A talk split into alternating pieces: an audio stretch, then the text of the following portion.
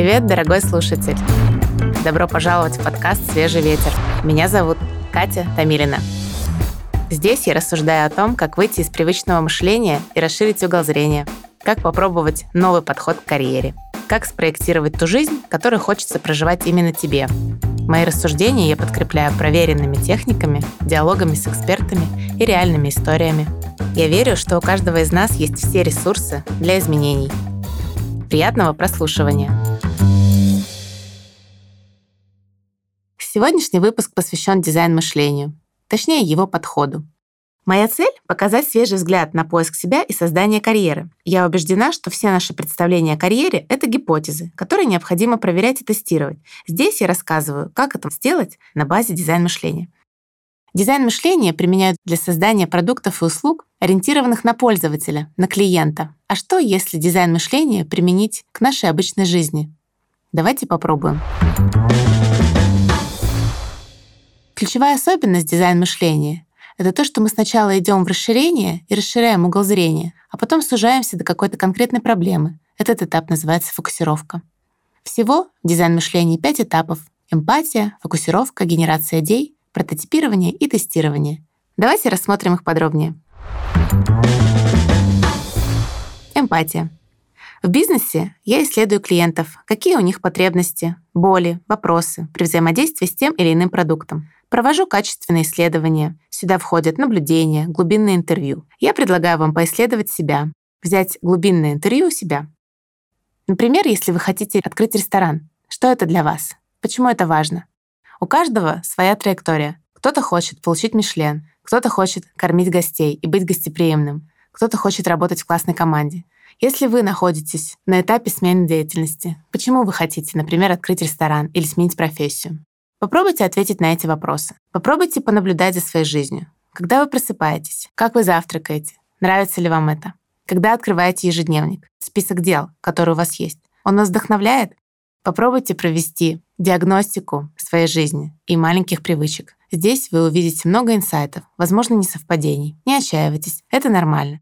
Главное — развивать осознанность. Эмпатия этому очень способствует.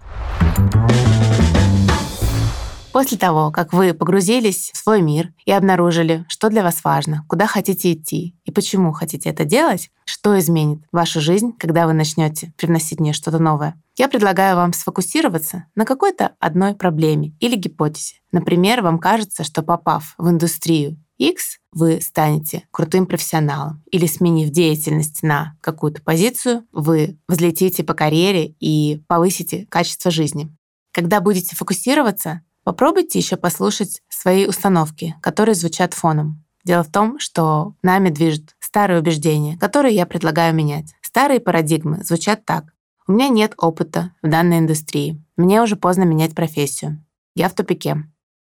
Новые парадигмы звучат так. Ценности остаются, возможности расширяются. Навык вы приобретаете в деятельности.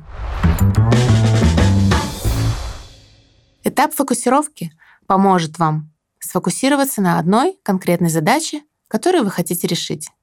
Будьте осторожны, не перепутайте непреодолимые обстоятельства с решаемыми проблемами. Приведу один пример.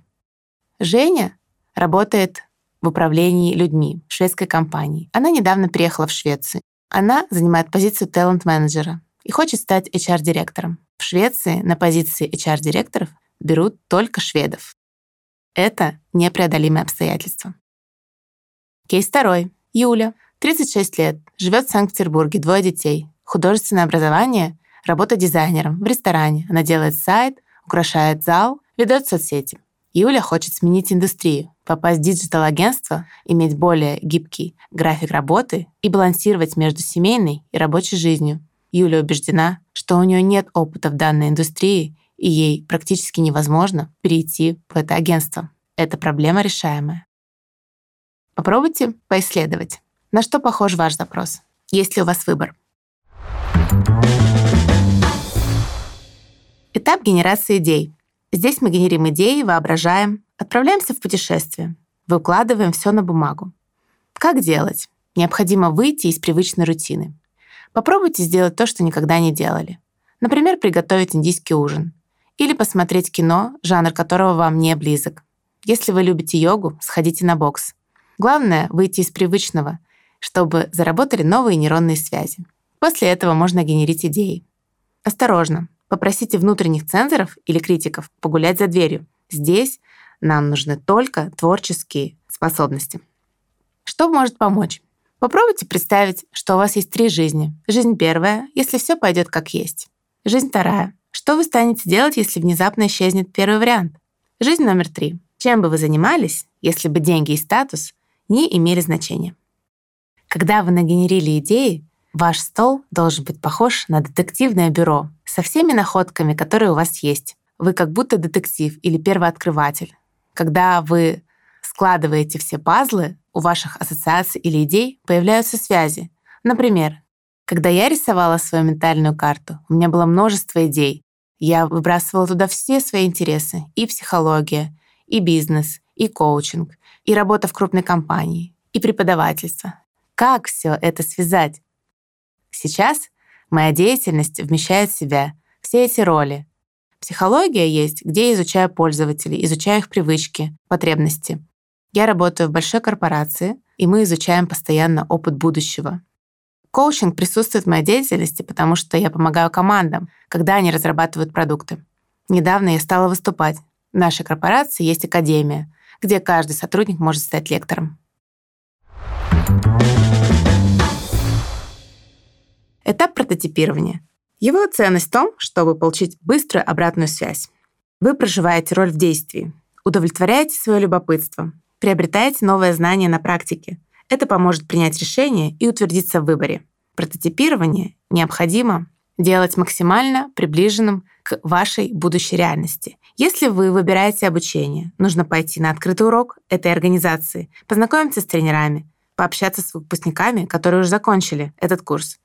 Если только рассматриваете, какую область вам выбрать на ближайшие два года, послушайте по три лекции из каждого направления, которое, как вам кажется, вас зажигает. Находим реальных людей, которые уже прошли тот опыт, и берем у них интервью. Люди с охотой делятся своим опытом. Просто подчеркните, что их опыт очень важен и ценен для вас. И они с радостью вам расскажут, как они стали, например, шеф-поваром или продюсером онлайн-кинотеатре. Если вы ищете квартиру, идите на 5 просмотров. Если вы ищете работу, отправьте 10 резюме и сходите на собеседование. Когда вы прототипируете, вы получаете быструю обратную связь с результатом на ваши предположения. В завершении хочу напомнить, какими принципами руководствуются инженеры и дизайнеры, которые работают с методологией дизайн-мышления. Очень важно мыслить как создатель чего-то, первооткрыватель, то есть идти в расширение. Открывайте любопытство. Вспомните, как ребенок первый раз ест мороженое. У вас должен быть такой же заинтересованный взгляд, и вам должно быть любопытно узнать, а что есть еще. Вакцины от неудач не существует, но можно выработать иммунитет. Помните, что компании делятся на две категории. Кто-то ценит hard skills и готовы обучить вас софтовым, например. Кто-то ценит soft skills и готовы внутри обучать hard skills. Просто напишите им письмо, расскажите, почему вы считаете, что вы можете привнести в эту компанию пользу, и вас пригласят на интервью. Это была вводная часть. Мне хотелось показать вам, как дизайн мышления можно применить обычной жизни и начать тестировать свои идеи. Пока мы думаем и ищем ответы, мы теряем время. А если посмотреть, что ответ мы получим в процессе деятельности, попробуйте начать тестировать свои идеи уже сегодня. В будущих выпусках я расскажу про каждый этап более подробно и поделюсь практическими кейсами. А на сегодня прощаюсь с вами.